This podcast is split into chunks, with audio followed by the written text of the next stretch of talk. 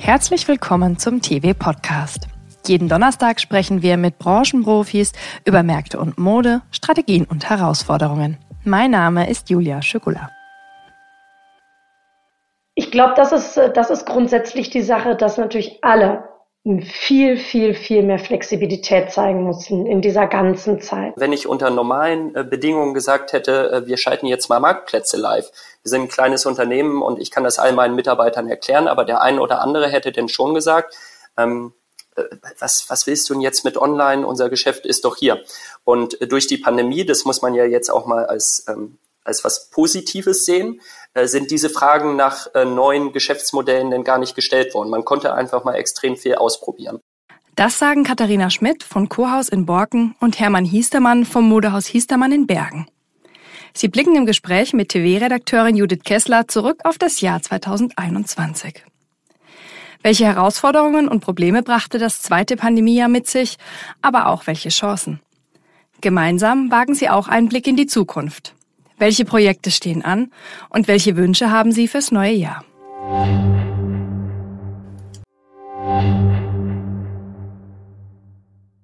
TW Tech Summit, der Digitalkongress der Fashionbranche am 17. April in Berlin.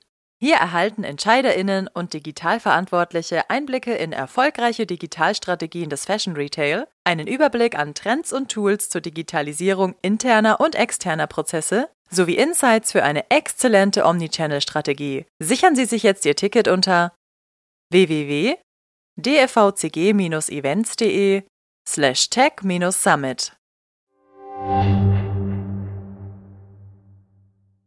Wir wollen heute das Jahr Revue passieren lassen. 2021 war das zweite Jahr in der Corona-Pandemie. Ein weiteres Jahr mit historischen Herausforderungen für Modehändlerinnen und Modehändler. Mit zwei von Ihnen möchte ich zurückblicken auf 2021. Zugeschaltet ist mir Katharina Schmidt, Geschäftsführerin des Modehaus Cohausz in Borken, ein Familienunternehmen mit fast 200-jähriger Geschichte. Seit 1930 steht der Name Hiestermann in Bergen bei Celle für Mode. Seit 2017 leitet Hermann Hiestermann das gleichnamige Modehaus. 2021 in einem Wort. Wie war's, Frau Schmidt? Aufregend, würde ich auf jeden Fall sagen. Sehr, sehr spannend. Ja, und ich würde sagen, es war anders. Ja gut, die Frage ist, was war anders, ist ja, erübrigt sich eigentlich, und was war aufregend eigentlich auch, aber fangen wir mal an, ins Detail zu gehen. Das Jahr ist im Lockdown gestartet. Sie mussten neue Wege zu ihren Kunden finden, Lösungen umsetzen, die vielleicht bis dato nicht vorstellbar waren. Was davon hat die Zeit der Lockdowns überdauert? Was wird bleiben? Für uns ist es auf jeden Fall so, dass zum Thema Aufregung wir ja auch ganz viele andere Einschnitte bei uns hatten und mit Ladeneröffnung und Ladenumbau. Und in dieser Zeit hatten wir ja in der Zeit des Lockdowns verschiedene Kommunikationskanäle verstärkt genutzt, Instagram, Facebook, also vor allen Dingen die sozialen Medien, auch unseren Online-Shop. Und das ist ein Thema, das wird auf jeden Fall hat den Lockdown überdauert und wird auch weiter noch geführt. Ja, warum habe ich das Wort anders gewählt? Also wir hatten quasi bis zum 20.04. geschlossen in diesem Jahr und das hat es so noch nicht gegeben. Also ich sag mal, ich hätte keinen Umbau so versauen können, dass ich so lange zumachen muss. Und dann haben wir eben Wege gefunden wie Telefonshopping oder Auswahlbestellungen, die an der Tür abgeholt worden sind oder geliefert worden sind von uns, teilweise auch von den Chefs selber ausgeliefert worden. Wir haben Terminshopping eine Zeit lang gemacht. Wir haben Online-Modenschauen gemacht, also auch da, wie Katharina gesagt hat, ein bisschen mehr digital versucht, unsere Gäste zu erreichen. Und wir haben den Verkauf über Marktplätze angefangen. Und also wenn ich mir was aussuchen darf, was bleibt, dann würde ich mir das Terminshopping aussuchen. Das hat, nachdem es nicht mehr notwendig gewesen ist, bei uns überhaupt keine Relevanz mehr gehabt. Aber ich fand es toll, wie man das planen konnte, weil wir alle merken ja gerade, wie unplanbar die Frequenzen auf der Fläche geworden sind. Das höre ich von allen. Es ist nicht mehr so, dass man das nach den Uhrzeiten so ein ungefähres Schema drüberlegen konnte. Das ist komplett weg. Jetzt ist teilweise, die Mittagspause ist ja aus dem Grund zwischen 12 und 15 Uhr irgendwo gewesen, weil da die Frequenzen am geringsten gewesen sind. Und jetzt kann es sein, dass um 12.30 Uhr jemand anruft und sagt, die Hütte ist komplett voll, wir brauchen noch Leute auf der Fläche. Dementsprechend würde ich mir das Terminshopping manchmal ein Stück weit zurückwünschen. Ich möchte auch das ganze Thema online, also Online-Modenschau, auch wenn ich es nicht als profitabel angesehen habe, würde ich mich freuen, wenn wir das weiter erhalten und ausbauen.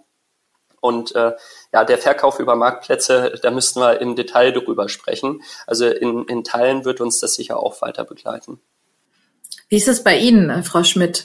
Also wir haben kein Terminshopping in dem Sinne gemacht.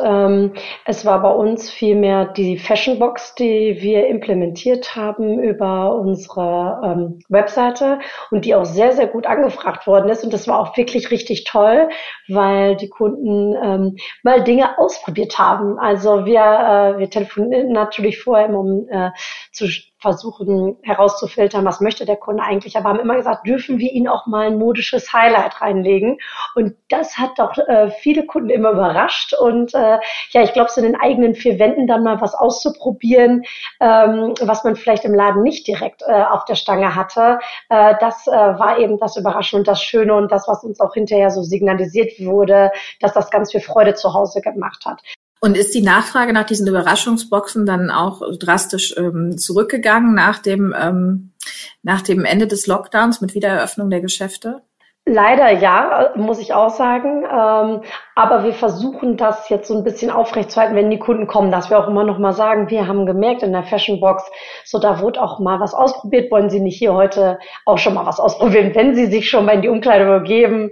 Das versuchen wir weiter zu forcieren, sind aber dabei, das Thema Fashionbox auch einfach noch mal Social Media zu bewerben, dass wir das auch doch vielleicht noch mal zwischen den Jahren und auch danach noch mal wieder forcieren. Und Herr Hiestermann, haben Sie sich überlegt, wie Sie das Thema Personal Shopping dann nochmal pushen können? Also es gibt ja dann so Vorbilder wie zum Beispiel in Frei, in Cham, der da ja einige Personal Shopping Lounges richtig eingebaut hat. Ja, ich bin da hin und her gerissen, weil ich glaube, das ist ein Thema, das wird halt auch bleiben. Und dann lasse ich mir auf der anderen Seite von meinen Eltern und auch von den Mitarbeitern sagen, was willst du eigentlich? Wir haben ja ein Personal Shopping.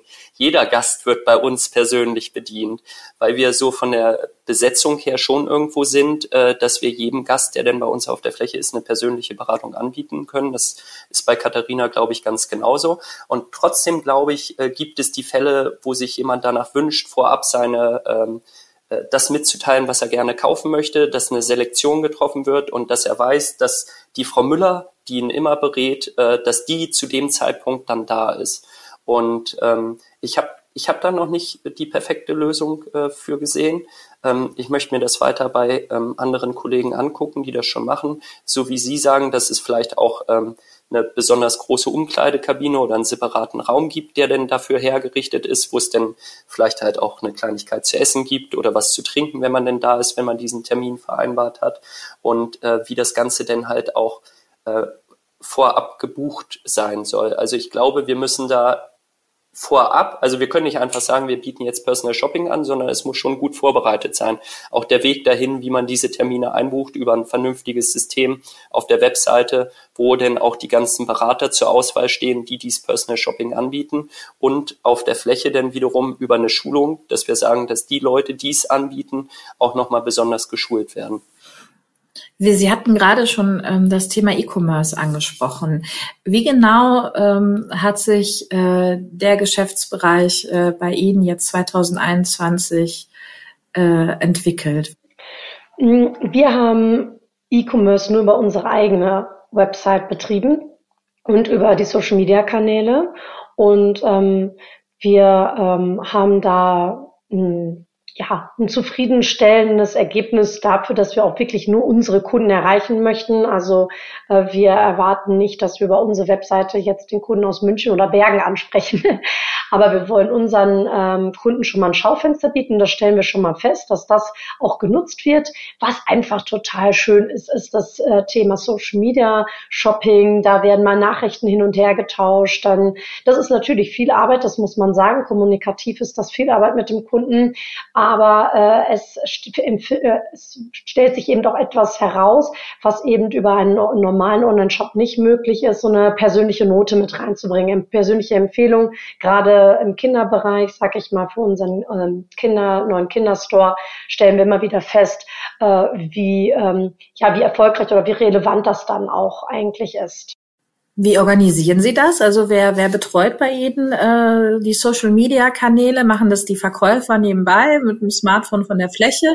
Oder haben Sie da ein Team oder eine Mitarbeiterin, einen Mitarbeiter, der das quasi im Hauptjob macht? Also im Haupthaus haben wir ein ganzes Team, das sich darum kümmert. Die sind selber organisiert. Wir haben eine Redaktionskonferenz, sage ich mal, einmal in der Woche und besprechen, was los ist in der Woche. Und dann macht das Team das eigentlich relativ selbstständig. Da gibt es eben Zuständigkeiten für jede Fläche. Die haben das dann im Blick, was kommt da neu, besprechen sich mit den Abteilungsleitern. Das gilt auch für die Filiale, die wir noch haben, Coco. Und im Pico, den haben wir ganz neu etabliert. Und da muss ich auch sagen, ich bin da diejenige, die den leitet und führt. Und da ist es aktuell auch noch einfach Chefsache. Bieten Sie auch Live-Shopping an über Insta-Kanäle? Das sind ja einige Händler, die sind da recht erfolgreich unterwegs. Wenn man jetzt so an Michael Maas in Bassum denkt oder Nicole Moormann aus München und andere, ist das auch woran Sie sich gewagt haben? Im Lockdown haben wir das gemacht. Da war der Laden zu, das ist auch alles gut. Jetzt aktuell machen wir das in dem Sinne, dass wir es live machen, nicht mehr. Genau, gerade im Weihnachtsgeschäft ist einfach zu viel los auf den Flächen. Man müsste das in einem separaten Raum machen. Und das ist dann aber auch irgendwie nicht mehr so ganz authentisch, weil es so in the box aussieht. Und passt nicht zu dem aktuellen Konzept, das wir fahren, dass wir so ein bisschen von der Fläche für den Kunden da sind und wir ein bisschen direkter da sein wollen. Es soll auch gar nicht zu professionell sein und deswegen machen wir das aktuell nicht, aber im Lockdown haben wir es gemacht und da war es auch ganz gut, ja.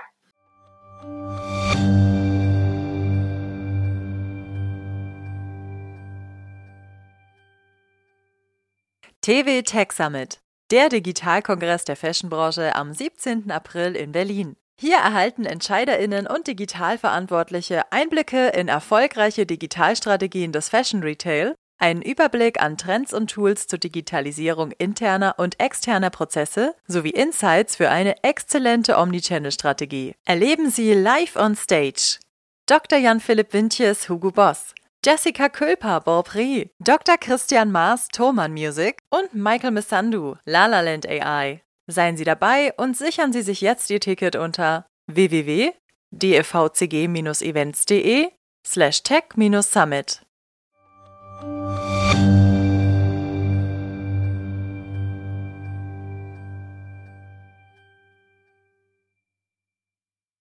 Herr Hiestermann, Sie sind online auf noch ein wenig mehr Kanälen unterwegs als Frau Schmidt im Modehaus Cohausz. Erzählen Sie mal, was sind Ihre Aktivitäten im Netz? Ja, wir sind auf eine andere Art als Katharina unterwegs, aber ich würde gar nicht sagen auf eine bessere Art. Also wenn ich mir das alles so anhöre, möchte ich mir da die ein oder andere Scheibe lieber abschneiden.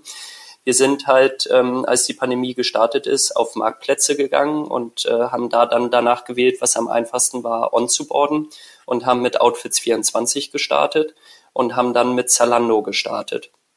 Und dann haben wir in diesem Jahr gesagt, jetzt haben wir diese Prozesse gelernt, wie online funktionieren kann. Das sind ja irgendwo analoge Prozesse. Jetzt möchten wir mit einem eigenen Online-Shop an den Start gehen.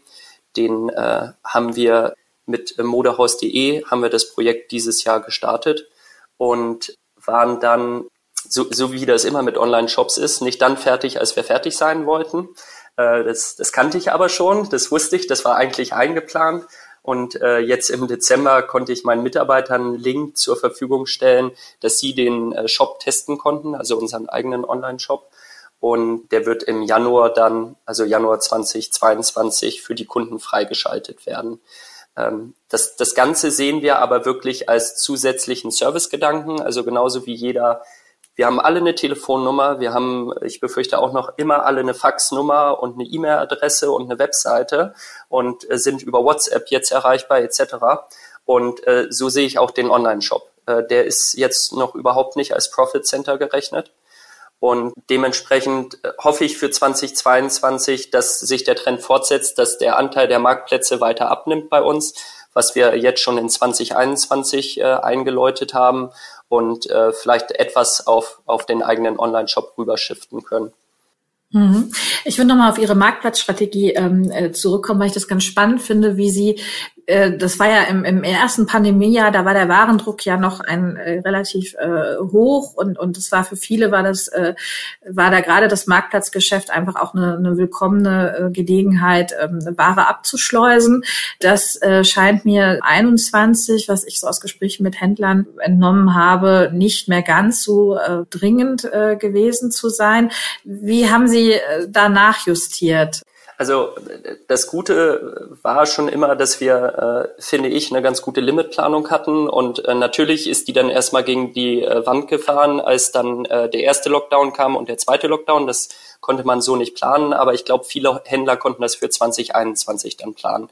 Deshalb ist, glaube ich, bei einigen Händlern der Druck 2021 nicht so groß gewesen wie 2020 und so ist das bei uns auch gewesen. Und wir haben es auch als willkommene Möglichkeit gesehen, das einfach mal zu testen. Ne? Also wenn ich unter normalen Bedingungen gesagt hätte, wir schalten jetzt mal Marktplätze live. Wir sind ein kleines Unternehmen und ich kann das all meinen Mitarbeitern erklären, aber der ein oder andere hätte denn schon gesagt, was willst du denn jetzt mit online? Unser Geschäft ist doch hier. Und durch die Pandemie, das muss man ja jetzt auch mal als was Positives sehen, sind diese Fragen nach neuen Geschäftsmodellen denn gar nicht gestellt worden. Man konnte einfach mal extrem viel ausprobieren. Und das haben wir ausprobiert und haben dann für uns, es ist jetzt unsere ganz persönliche Meinung, haben wir festgestellt, dass der Verkauf über Marktplätze nicht so viel Sinn macht. Sie haben gefragt, was wir justiert haben. Wir waren teilweise bei einem Online-Anteil jetzt nur über Marktplätze von 14%, während das Geschäft geöffnet war. Also 86% der Umsätze haben wir in unseren Stores gemacht, als in diesem Jahr geöffnet war, in einem normalen Monat, 14% dann über Marktplätze. Das ist viel, finde ich. Dann war es so, dass das Modell natürlich extrem interessant gerade bei Zalando war, als Zalando gesagt hat, wir lassen die Gebühren.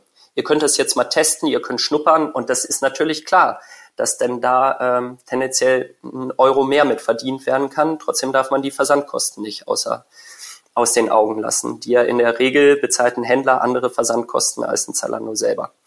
Das Überlager war in diesem Jahr wesentlich geringer, weil wir ja wesentlich vorsichtiger eingekauft haben oder quasi nicht existent. Und jetzt muss man sich das Ganze angucken. Jetzt liegt eine Kompensation bei einem Marktplatz irgendwo. Also Zalando hat Sätze, die zwischen 5% und 18% liegen. Lass es mal 15% im Schnitt sein, kommt auf den Preis des Artikels an. Ja, ein Outfits24 bewegt sich da im ähnlichen Bereich oder ist, glaube ich, sogar noch einen Ticken höher. Ich will jetzt nichts Falsches sagen, aber wir reden über eine zweistellige Kompensation und wenn wir es einfach mal, wir sind ja alles Händler geworden, wenn wir es dann einmal ganz sauber rechnen, nicht einfach nur den Rohertrag uns in der Warenwirtschaft angucken, sondern davon abziehen, dass da Leute von uns losgegangen sind, die für den Job vielleicht auch ein bisschen überqualifiziert sind, weil die normalerweise unsere Gäste beraten, die Teile rausgesucht haben, die mussten verpackt werden. Wir reden alle über eine Retourenquote, die über 50% liegt. Zumindest habe ich das noch von keinem anderen Händler gehört, dass das anders ist. Wir lagen bei 57%. Das bedeutet, dieses Teil muss zweimal, tendenziell einen Ticken mehr, hin und her geschickt werden, bevor es verkauft ist.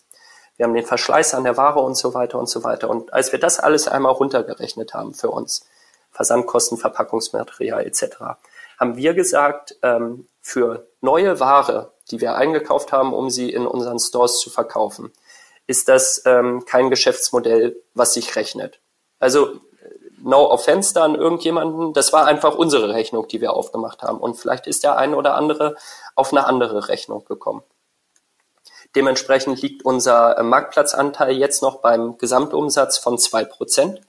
Und wenn wir denn darüber sprechen, was das ist, dann ist das Ware, die älter ist, die gegebenenfalls sowieso schon reduziert ist und wo wir uns vielleicht auch freuen, wenn unser Gast, der die frische neue Ware sehen soll und dann vielleicht ein altes Teil, wo er vielleicht früher darauf gewartet hat, dass er es reduziert bekommt, das soll er dann vielleicht auch gar nicht mehr zu Gesicht bekommen, sondern sich darüber ärgern, dass er es nicht, als er schön fand, zum Vollpreis gekauft hat, dass da wieder eine gewisse Begehrlichkeit entsteht. Weil das ist für mich eigentlich Modehandel. Also wir arbeiten ja mit einem sehr begehrlichen Produkt. Und das ist vielleicht manchmal ein bisschen vergessen worden. Hm. Frau Schmidt, Sie haben gar nicht erst angefangen mit den Plattformen, mit dem Marktplatzgeschäft. Aus ähnlichen Überlegungen, denke ich. Genau. Wir haben uns das sehr gut überlegt und haben diese Berechnung aufgestellt und haben einfach genau das, was Herr Hiestermann gesagt hat, für uns vorab schon festgestellt, ja. Mhm. Herr Hiestermann, Sie haben gerade die Mitarbeiter angesprochen, die dann da auch von der Fläche picken müssen und dafür eigentlich auch überqualifiziert sind. Was hat denn dieses zweite Corona-Jahr mit Ihren Mitarbeitern gemacht? Das ist ja auch sicherlich für Ihre Mitarbeiterinnen und Mitarbeiter äußerst herausfordernd gewesen, mit einem Lockdown wieder zu starten, mit Unsicherheit, abgesehen von der ganz normalen Unsicherheit, die man in so einer Pandemie auch privat hat. Ja, das ist auf jeden Fall so gewesen. Jetzt haben wir halt den Vorteil, dass wir ein überschaubares Geschäft sind. Wir haben 30 Mitarbeiter und ich finde, wir kommunizieren sehr viel und ich hoffe auch qualitativ gut mit unseren Mitarbeitern über unterschiedlichste Kanäle. Und dementsprechend muss ich sagen, dass ich mache am Ende des Jahres immer so ein Abschlussgespräch mit jedem Mitarbeiter im Einzelnen, wo man halt einfach nochmal den persönlichen Raum hat, miteinander zu sprechen, was einem vielleicht nicht auf der Fläche gesagt wird, habe ich ein durchaus positives Gefühl. Wir haben keine Mitarbeiter verloren. Wir haben jetzt in der zweiten Jahreshälfte sogar wieder damit angefangen, Mitarbeiter einzustellen, weil wir gemerkt haben, dass wir zu wenig Leute haben. Wie viele haben Sie eingestellt? Wir haben jetzt 2 Leute eingestellt und suchen noch nach einer Kraft. Das ist ja immer vorsichtig, ich rede jetzt von Köpfen, ne? Das eine ist eine Vollzeitkraft, das andere ist eine 130-Stunden-Kraft. Also wenn ich die 30 Leute, von denen ich eben gesprochen habe, oder jetzt sind es halt 32 Leute, auf Vollzeitkräfte runterrechnen würde, sind wir ungefähr 22, 23 Leute. Also wir sind dann auch viel in dem Bereich unterwegs zwischen 120, 140 Stunden im Monat, weil wir sagen, alles unter 80 bis 100 Stunden ist auch sehr schwierig, weil wir dann von den Leuten doch erwarten, dass sie regelmäßig bei uns auf der Fläche sind. Mhm. Also das ist meine Sicht und meine Sicht als Unternehmer ist natürlich immer sicher eine positivere oder eine andere Sicht als der Mitarbeiter. Ich würde auch gerne jetzt einen Mitarbeiter mit zu Wort kommen lassen, der sagt, nee, Hermann, du erzählst ja eigentlich Quatsch, in Wirklichkeit ist das so und so gewesen. Aber ich habe mit 80 Leuten jetzt, wie gesagt, persönlich gesprochen und hatte das Gefühl, was die Firma angeht, was das Arbeiten angeht, ist eine gute Stimmung. Da ist einfach die Frage, wann ist das wieder normal? Also kommen dann eher solche Fragen. Also wann können wir wieder ohne Maske rausgehen? Ja, müssen wir uns jetzt noch ein 4., 5., 6. Mal impfen lassen? Und das sind leider Fragen, auf die ich auch nicht immer die richtigen Antworten habe. Aber was die Stimmung in der Firma angeht, habe ich ein gutes Gefühl. Hm. Und Frau Schmidt, wie ist bei Ihnen die Situation? Konnten Sie alle Mitarbeiter halten? Wie haben Sie Mitarbeiter verloren? Wir haben Mitarbeiter aus einem wunderschönen Grund verloren. 6 unserer Mitarbeiter haben Kinder bekommen in den letzten 1,5 Jahren sozusagen. Und das sind natürlich 6 Vollzeitkräfte. Das ist in unserem Geschäft natürlich schon hart. Aber wir freuen uns und hoffen doch, dass diejenigen uns dann auch jetzt wieder unterstützen. Und einige sind jetzt im Weihnachtsgeschäft auch schon Teilzeit wieder angefangen. Das ist wunderbar. Und wir haben auch das große Glück gehabt, dass wir auch Mitarbeiter einstellen konnten wieder und sind da auch sehr, sehr froh drum, dass sich das ja wirklich in der Branche auch als herausfordernd darstellt. Wir haben eines gemerkt im Lockdown, dass wir eine ganz, ganz unglaublich große Familie sind, nämlich das ganze Team und nicht nur wir 4 in der Geschäftsleitung und dass wir uns alle aufeinander verlassen können, dass wir zueinander halten, das ist etwas ganz Schönes. Auch der Umbau natürlich, das war ganz toll, dass wir damit im Endeffekt auch so ein bisschen Aufbruchstimmung machen konnten und schaffen konnten, ja. Und hatten Sie in diesem Jahr Corona-Fälle im Unternehmen? Und wenn ja, wie sind Sie damit umgegangen? Also wir hatten Corona-Fälle. Wir sind da so umgegangen, wie das, denke ich, als Team ist. Diejenigen sind zu Hause geblieben, sind durch uns informiert worden, wenn es was Neues in der Firma gab. Wir haben da auch verschiedene Wege genutzt. Und genau, aber danach, nach der Genesung, sind dann alle auch wieder ganz normal ins Boot eingestiegen. Mhm. Ich glaube, das ist grundsätzlich die Sache, dass natürlich alle viel, viel, viel mehr Flexibilität zeigen mussten in dieser ganzen Zeit. Also weil einige sind stärker von Kurzarbeit betroffen gewesen, andere weniger stark. Der eine ist alleinerziehend, der andere hat eigentlich noch einen Partner, der vielleicht auch zu Hause den Rückhalt finanziell gibt. Und da haben wir dann auch gesagt, der eine arbeitet mehr, der andere arbeitet weniger, damit sich das auch sozial gerecht verteilt. Das muss man dazu sagen. Und weil uns das eben wichtig ist, dass das auch fair bleibt im Unternehmen. Und ich glaube, das hat auch unser ganzes Team als sehr schön empfunden. Wie lange waren Ihre Mitarbeiter in Kurzarbeit? 4 Monate. 5 Monate, ja. Also bis in den Frühjahr, bis ins Frühjahr hinein. Genau, bis Ende April, Mai. Bei Ihnen auch, Herr Hiestermann? Ja, also man kann sagen, Sie waren immer in Kurzarbeit, wenn Lockdown war. Also das war uns ganz wichtig. Kurzarbeit hat dann angefangen ab dem ersten Tag, wo die Geschäfte geschlossen waren, und hat aber auch wirklich für alle Mitarbeiter aufgehört, als die Geschäfte wieder geöffnet hatten. Und in der Zeit haben wir dann mit einer kleinen Rumpf-Crew, inklusive meiner Eltern, meinem Vater, meiner Mutter, mir, gearbeitet. Wie motiviert man denn Mitarbeiter im zweiten Pandemiejahr? Sie haben ja gerade schon gesagt, Herr Hiestermann, da kommen dann ganz andere Sorgen, die man als Unternehmer eigentlich auch gar nicht beantworten kann. Nach dem wann wird es wieder normal? Wann können wir die Masken aufsetzen? Wie hält man die Mitarbeiter da quasi jetzt mal salopp gesagt bei der Stange und ist dann unter Umständen auch noch so attraktiv als Arbeitgeber, dass man neue Leute findet, was ja auch durchaus im Modehandel nicht so selbstverständlich ist. Das ist auf jeden Fall, das merken wir jetzt vielleicht nicht so krass wie in Ferienorten oder in der Gastronomie, wo ich das oft höre, aber es ist auch für uns eine Herausforderung geworden, Leute zu finden. Ich komme da wieder zurück zu dem Punkt Kommunikation. Auch da würde ich gern lieber meine Mitarbeiter was sagen lassen. Vielleicht sagen die auch Quatsch.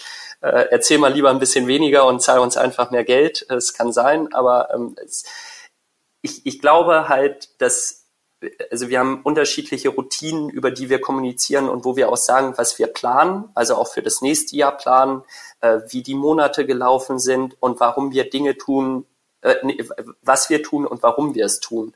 Und ich merke halt immer, das hilft extrem. Und das andere ist, glaube ich, dann auf jeden Fall auch ein Stück weit Wertschätzung darüber zeigen, dass denn zum Beispiel eine Corona-Sonderzahlung auch genutzt wird, die ja jedem Unternehmer zur Verfügung gestanden hat. Oder über so kleine Gesten, das war eine Idee, die von unseren beiden Teamleitern kam, die wir jetzt seit diesem Jahr etabliert haben. Die haben gesagt, lass uns doch zu den Advents-Samstagen und zum Nikolaus eine Kleinigkeit machen, dass es zum Nikolaus halt einen Schoko-Nikolaus gibt oder dass es denn an dem einen Wochenende Kuchen gibt auf unsere Kosten oder dass es Brötchen gibt etc. Also es können halt auch kleine Gesten sein. Und was mir einfach extrem wichtig ist, dass wir als Unternehmer, meine Eltern sind ja auch noch mit im Betrieb drin, dass wir halt immer ansprechbar sind für unsere Leute. Wir sind nicht so groß und ich glaube, das kann ich schon von uns behaupten. Die können jederzeit uns auf der Fläche ansprechen oder anrufen, wenn sie uns nicht sehen oder mir eine WhatsApp schreiben. Frau Schmidt, Sie haben genickt, ganz heftig, als Herr Hiestermann erzählt hat. Das heißt, Sie gehen das Thema ähnlich an.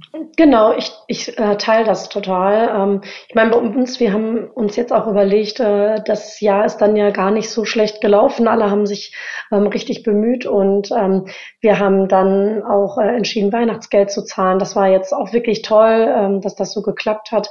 Aber vor allen Dingen haben wir auch an unser, abgespeckten Weihnachtsfeier, daran haben wir gehalten. Wir haben die einfach draußen stattfinden lassen, so ein bisschen Glühwein, Weihnachtsmarktstimmung im Innenhof, damit wir da zusammenkommen können und haben dort auch verkündet, dass wir eben jetzt mit dem Jobbike anfangen möchten. Und das ist auch eine Sache, die jetzt bei uns im Münsterland, wir sind ja hier Fahrradfahrer, auch sehr, sehr gut angekommen ist und die Mitarbeiter freuen sich da riesig, dass wir das jetzt ermöglichen möchten. Jetzt aktuell, wenn man die Bilder in den Nachrichten sieht und so, die ganzen Querdenker-Demonstrationen, das ist ja das ganze Thema Impfen ist ja ein Thema, was durchaus spaltet. Wie ist das denn bei Ihnen im Haus? Ist das Thema durchweg positiv besetzt, das Thema Impfen? Wie geht man damit um? Wir haben 2 Mitarbeiter, die möchten sich halt nicht impfen lassen. finde ich, kann man auch ganz offen drüber sprechen. Und das ist auch deren eigene Entscheidung. Bei der einen Mitarbeiterin war es dann halt so, dass sie an Corona erkrankt ist und jetzt als genesen gilt. Dementsprechend läuft sie dann erstmal unter dem 2G-Modell, bis ihr Genesenenstatus ausläuft. Und die andere Mitarbeiterin muss jetzt jeden Tag, den sie da ist, einen Test abliefern. Und da haben wir dann auch lange drüber diskutiert, weil wir wollen es natürlich unseren Mitarbeitern nicht schwerer machen als möglich. Aber wir haben uns dann darauf geeinigt, 2 Tests stehen den Mitarbeitern die Woche zur Verfügung. Die Tests übernehmen wir. Aber jeden weiteren Tag, den die Mitarbeiterin arbeitet, den Test muss sie dann halt selber stellen. Und diese Testzeit geht dann auch an den weiteren Tagen auf ihr eigenes Konto. Das soll keine Schikane sein, aber das soll zumindest ein kleines Signal sein, dass wir es besser finden würden, wenn alle Leute bei uns geimpft sind. Und das habe ich den Leuten auch gesagt. Und das ist für mich so, damit ist das Thema erledigt. Aber das stellt so ein Team für die Leute, die jeden Tag miteinander zusammenarbeiten. Und dann musst du halt einfach sagen, dann hast du halt wirklich 90%, die geimpft sind und 10%, die nicht geimpft sind. Da ist eine Mehrheit, die fürs Impfen ist. Und das kann schon ab und zu, wenn das Thema denn aufkommt, zu Spannungen führen. Ne? Und das ist ja, wir haben ganz viele Themen, wo wir nicht übereinstimmen. Bloß da reden wir denn bei der Arbeit nicht miteinander. Jeder hat ein eigenes individuelles Privatleben. Aber dieses Thema wird natürlich im Moment extrem in die Öffentlichkeit gezogen und damit müssen sich die Leute immer wieder aufs Neue auseinandersetzen. Das macht es ein bisschen anspruchsvoll. Harter Themenwechsel. Frau Schmidt, Sie haben in diesem Jahr richtig investiert, haben im Frühjahr ein neues Kindermodegeschäft in der Borkener Innenstadt unweit Ihres Haupthauses eröffnet. Das heißt, der Umbau hat noch komplett im zweiten Lockdown dann stattgefunden. Bekommt man da nicht zwischendurch kalte Füße? Ja, ich muss sagen, wir als Familie, man muss dazu sagen, wir hatten immer ein Kindermodegeschäft, das haben wir vor 10 Jahren in unser Haupthaus geholt. Das war schön, aber ich finde, so ein eigenes Kindergeschäft, das hat einfach nochmal für die Kinder einen ganz anderen Flair. Und das war einfach immer mein großer Traum. Jetzt kommt so eine Pandemie, aber wie das so ist, ich finde, man sollte Träume, da sollte man sich nicht von abbringen lassen. Und so haben wir das als Familie sicherlich mit dem einen oder anderen Zusammenbruch meines Vaters hingekriegt, dass wir gesagt haben, wir machen das trotzdem. Und aber es war schon sehr, sehr, sehr herausfordernd. Und ich bin aber froh, dass wir so gekämpft haben. Wir haben ja auch mit dem Ordnungsamt mehrere, Prozesse durchgemacht, um dann letztendlich auch als Babyfachmarkt gelten zu dürfen. Das hat sich dann aber für uns jetzt auch als großes Glück dargestellt, dass wir wenigstens mit diesem einen Laden dann ja auch zum Teil öffnen konnten, bevor wir dann praktisch überhaupt im Borken mit dem anderen Geschäft wieder öffnen durften. Und das ist das eine. Und das andere ist, dass wir jetzt natürlich auch von der 2G-Regel ausgenommen sind. Was war denn Ihr Projekt 2021? War das der Online-Shop oder gab es da noch mehr? Wir haben die Fassade von unserem Kinderhaus, witzigerweise auch Kinderhaus, neu gestaltet, sind da aber noch nicht an den Innenraum rangegangen, aber es hat dem ganzen Bild in der Straße nochmal eine Aufwertung gegeben. Das war ein Projekt. Ein anderes Projekt, was mir sehr am Herzen lag, wir haben einen digitalen Rechnungsabgleich eingeführt. Also mein Thema ist immer, wenn man von Digitalisierung spricht, denken irgendwie 80% an einen Online-Shop. Aber es gibt auch ganz viele andere Prozesse, die man digitalisieren kann. Wir haben zum Beispiel unsere Personaleinsatzplanung in die Cloud gepackt, dass jeder Mitarbeiter von seinem Handy drauf zugreifen kann und eine aktuelle Personaleinsatzplanung hat. Es sind kleine Stellen, aber immer so ein kleines Stück. Da haben wir dann auch gleich nochmal Papier eingespart und was ein super wichtiges Projekt gewesen ist für mich, war dieser digitale Rechnungsabgleich, den wir mit unserem Warenwirtschaftsanbieter Hiltis und unserem Verband der Katak umgesetzt haben, dass wir quasi einen Prozess gefunden haben, wo einerseits digitalisiert wurde, der spart jetzt eine Menge Papier, aber er spart vor allem Zeit, da will ich jetzt nicht alle Leute zu sehr mit langweilen, einfach den Abgleich von Rechnungen von Wareneingängen extrem beschleunigt. Und das größte Projekt aber für mich ist in diesem Jahr, was nach innen gerichtet gewesen ist. Das sehen unsere Gäste dann gar nicht so sehr im ersten Schritt. Wir haben ein Leitbild für das Unternehmen Hiestermann entwickelt und das haben wir, das ging los, dass ich mir jemanden gesucht habe, mit dem ich das zusammen machen möchte, einen Dienstleister. Ich habe das mit der Barbara Koch von Staff Solutions zusammen gemacht, haben das Kultur und Werte bei uns bei Hiestermann genannt und haben das dann im letzten Schritt auch mit den Mitarbeitern zusammen auf die Fläche gebracht. Und das ist jetzt für uns eine Grundlage geworden, wie wir, jetzt wo wir auch wirklich einen Führungskräftekreis im Unternehmen haben, wir haben seit diesem Jahr 2 Teamleiter, das gab es vorher nicht, es gab immer 30 Mitarbeiter und die Hiestermänner und Frauen und jetzt haben wir eben 2 Teamleiter und wollten das einmal verfestigen, was uns da wichtig ist und wie wir auch untereinander miteinander umgehen. Und das soll die Grundlage für jede Personalschulung, die im nächsten Jahr denn darauf aufbauen sein. Und ganz am Ende, gar nicht 2022, aber 2023 spätestens, soll ja neudeutsch eine Customer Journey, ich sag mal so eine Reise für unseren Gast bei Hiestermann entstehen, wie das eigentlich für unsere Gäste ist, der perfekte Tag bei Hiestermann. Und dass es da auch wieder ein kleines Buch gibt. Katharina Schmunzelt, sie kennt auch das andere Buch, was jetzt für die Mitarbeiter rausgegeben wurde.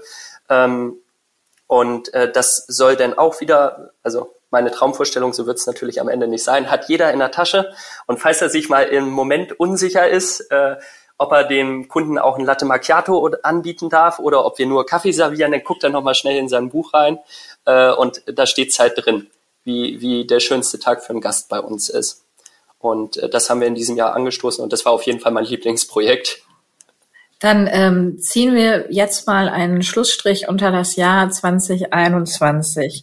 Wie zufrieden sind Sie allgemein mit diesem Jahr? Ich bin sehr zufrieden mit diesem Jahr. Wir sind alle gesund. Wir haben die Mitarbeiter halten können. Man wird demütiger, was das Geschäft angeht. Es ist halt nicht immer höher, schneller, weiter. Man freut sich auch einfach, wenn man gut besteht und wenn man mutig bleibt. Das sind wir geblieben. Das, finde ich, ist die Hauptsache. Und dass wir uns alle freuen, weiterhin Unternehmer zu sein, also Unternehmer sein wollen und nicht die Flinte ins Korn werfen und uns auch, glaube ich, jetzt nicht mehr so schnell von irgendwas schocken lassen. Herr Hiestermann, Ihr Fazit 2021. Ich bin froh, dass Katharina angefangen hat. Das stimmt mich jetzt gerade so ein bisschen milder.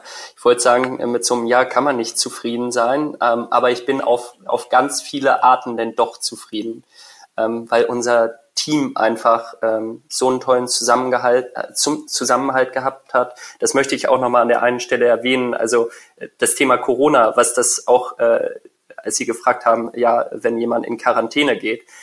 Also ich habe die Personaleinsatzplanung vor anderthalb Jahren an eine Kollegin abgegeben und die habe ich in dieser Zeit nicht beneidet darum. Ja? Und trotzdem haben wir es hinbekommen, die notwendige Besetzung auf der Fläche hinzubekommen. Ja, also was das angeht und was wir an Image oder ich weiß nicht, was wir da an Emotionalität bei unseren Gästen nochmal gewonnen haben, wir sind denen halt 4 Monate weggenommen worden in diesem Jahr und alles zusammengerechnet für ein halbes Jahr. Und da hat denn schon der ein oder andere nochmal deutlicher gemerkt, wie schön das ist, dass wir da sind, ohne jetzt arrogant klingen zu wollen. Also dementsprechend gibt es viele Dinge, auf die ich total glücklich zurückblicke. Und dann kommt der Kaufmann in mir wieder durch. Wir stehen jetzt zu 2020 mit einem Plus von 5% da. Wenn ich es zu 2019 vergleiche, stehen wir mit minus 14% da.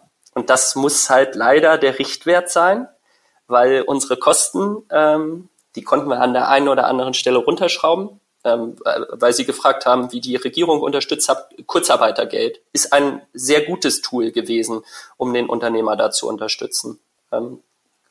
Aber wir konnten die Kosten nicht 1:1 so runterfahren und wir wollten jeden Mitarbeiter enthalten. Deshalb war Entlassung keine Option. Und dementsprechend ist es dann doch wieder am Ende ein anspruchsvolles Jahr gewesen. Und wenn Sie mich fragen, wie wir aussteigen, hätte ich Mitte November noch gesagt, 10-12% plus zu 2020. Da waren wir auf dem Weg hin bis Ende November. Und der Dezember, der konnte für mich immer nur ein Plus sein, weil wir ja ab dem 16.12.2020 geschlossen hatten. So, und mit all diesen Dingen, die dann passiert sind, mit den steigenden Inzidenzen, weil wir eine zu geringe Impfquote haben, mit einem Maßnahmen-Dschungel oder wie man es nennen mag, der für die Leute nicht ersichtlich gewesen ist. Wir haben schon über dieses Beispiel Niedersachsen gesprochen. Die 2G-Regelung galt für 3,5 Tage. Und ist dann wieder gekippt worden. Das hat sich ja weil sicher auch anders vorgestellt. Ich verstehe da aber in diesem sicher sehr komplexen Prozess nicht, warum man da so ein Gericht nicht mit einbeziehen kann, was einem vielleicht schon vorher sagt, du, diese Entscheidung werden wir kassieren. Aber ich stelle es mir sicher zu einfach vor. Ich würde sagen, Pi mal Daumen können wir mit +6, +7% aussteigen. Und dann bin ich dann doch wieder bei Katharina. Da können wir und unser ganzes Team extrem stolz drauf sein.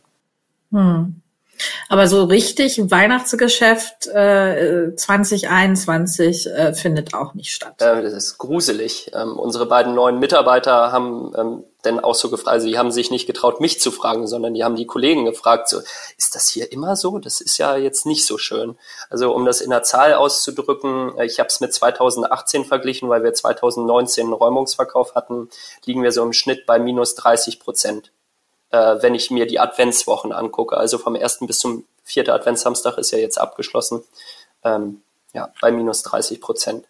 Und ich freue mich total, dass wir geöffnet haben, aber Weihnachtsstimmung kommt da nicht bei mir auf. Und wenn Sie jetzt auf die nächsten Wochen blicken, was bereitet Ihnen da das größte Kopfzerbrechen? Mir bereiten wirklich diese wechselnden Regelungen einfach ein bisschen Sorgen, weil das extrem viel Zeit bindet, bis wieder alle Leute informiert sind. Und bis das halt wieder läuft. Also nicht ohne Grund werden Gesetze halt nicht im Minutentakt geändert. Das dauert ein bisschen, bis das bei 82 Millionen Menschen angekommen ist.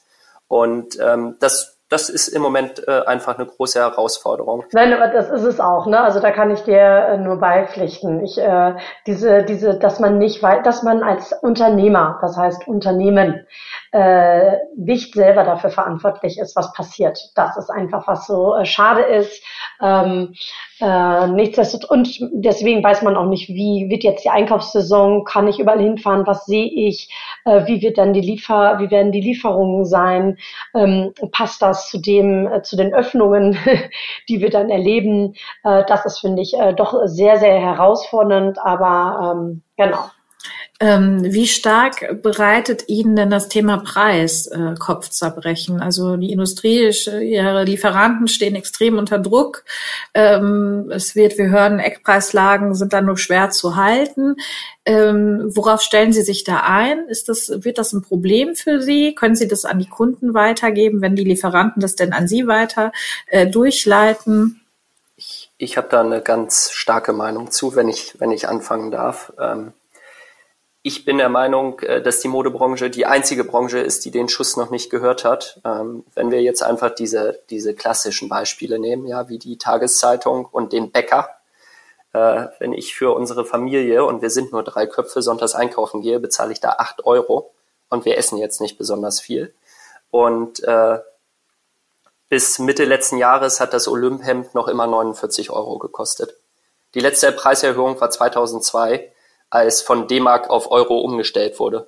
Nämlich von 99 D-Mark auf 49 Euro. Also Riesenkompliment da an die Kollegen an Olymp, dass sie den Preis so lange stabil halten konnten. Und sie haben ihn jetzt auf 59 Euro angehoben. Und das finde ich auch vollkommen in Ordnung. Ich mache mir denn eher Sorgen, wenn mir ein Lieferant ganz stolz erzählt, dass er seine Jog-Denim einen 10er günstiger gemacht hat.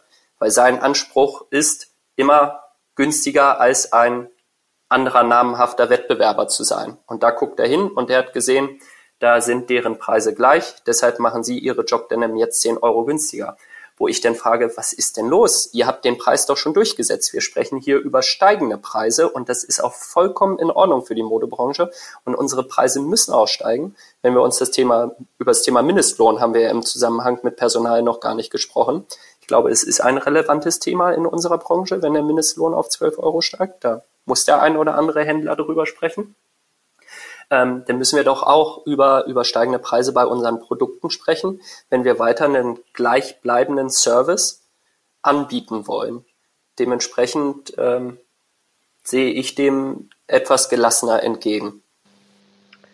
Ich stimme Hermann absolut zu. Ich finde vor allen Dingen wichtig, dass eine Preissteigerung dann auch stattfindet, wenn die Qualität gehalten werden kann. Und bevor jemand dann an der Qualität spart und nur um den Preis zu halten, das wäre für mich der Untergang für den stationären Einzelhandel, weil ja wir eben auch gerade, ich sag mal so familiengeführte Unternehmen wie wir stehen auch für eine gewisse Qualität, die wir über die Beratung, aber deswegen auch über die Produkte, die wir anbieten, mitgeben. Und hat man jetzt schon festgestellt, da wo Lieferungen vielleicht auch verzögert waren, wo man dann auch gemerkt hat, aha, da hat der eine oder andere jetzt dann vielleicht an Qualität gespart, um es irgendwie noch hinzubekommen. Das führt dann auch direkt auch zu Beschwerden und ja, das ist natürlich schade. Also da bin ich auch auf Hermanns Seite. Ich finde, wir müssen die Preise können steigen, um die Qualität zu garantieren oder vor allen Dingen vielleicht auch das Thema, nicht nur vielleicht, sondern das Thema Nachhaltigkeit auch vielleicht in den Fokus mit zu rücken. Was steht denn im nächsten Jahr ganz oben bei Ihnen auf der Agenda? Ich würde mich freuen, wenn wir einfach mal Erfolge genießen könnten, sagen wir es mal so, dass wir dann auch unsere Eröffnung, dass das dann auch wirklich mal Früchte trägt und wir dann auch mal wieder eine richtig große Live-Modenschau machen können mit allen drum und dran, dass wir wirklich ein paar Feste feiern können. Das wäre mein größter Wunsch. Feste feiern schließe ich mich an. Wir haben ein Projekt schon mal angefangen. Wir werden im nächsten Jahr noch ein 5. Geschäft in Bergen eröffnen, wo wir unsere jüngeren Marken eine eigene Fläche geben werden, noch ein paar Marken ergänzen werden und da kommen dann nochmal circa 150, einen Ticken mehr Quadratmeter dazu und dass wir dann in Bergen mit circa 1600 Quadratmetern da sind und da geht auch noch ein bisschen mehr. Also 2022 in einem Wort, Herr Hiestermann. Das wird neu. Frau Schmidt? Es bleibt spannend. Das ist ein schönes Schlusswort. Vielen Dank, dass Sie mit uns auf 2021 zurückgeblickt haben und einen kleinen Ausblick auf 2022 gegeben haben. Vielen Dank für die Einladung. Dankeschön, auch so. Das war meine Kollegin Judith Kessler im Gespräch mit Katharina Schmidt von Cohausz in Borken und Hermann Hiestermann vom Modehaus Hiestermann in Bergen. Und das war der letzte TW-Podcast in diesem Jahr. Nächsten Donnerstag geht's direkt weiter, wieder mit einem spannenden Thema. Zum Jahresanfang wird es modisch. Kommen Sie gut ins neue Jahr und hören Sie auch nächste Woche wieder rein auf textilwirtschaft.de und überall, wo es Podcasts gibt. Mein Name ist Julia Schigula. Vielen Dank fürs Zuhören und bis nächsten Donnerstag.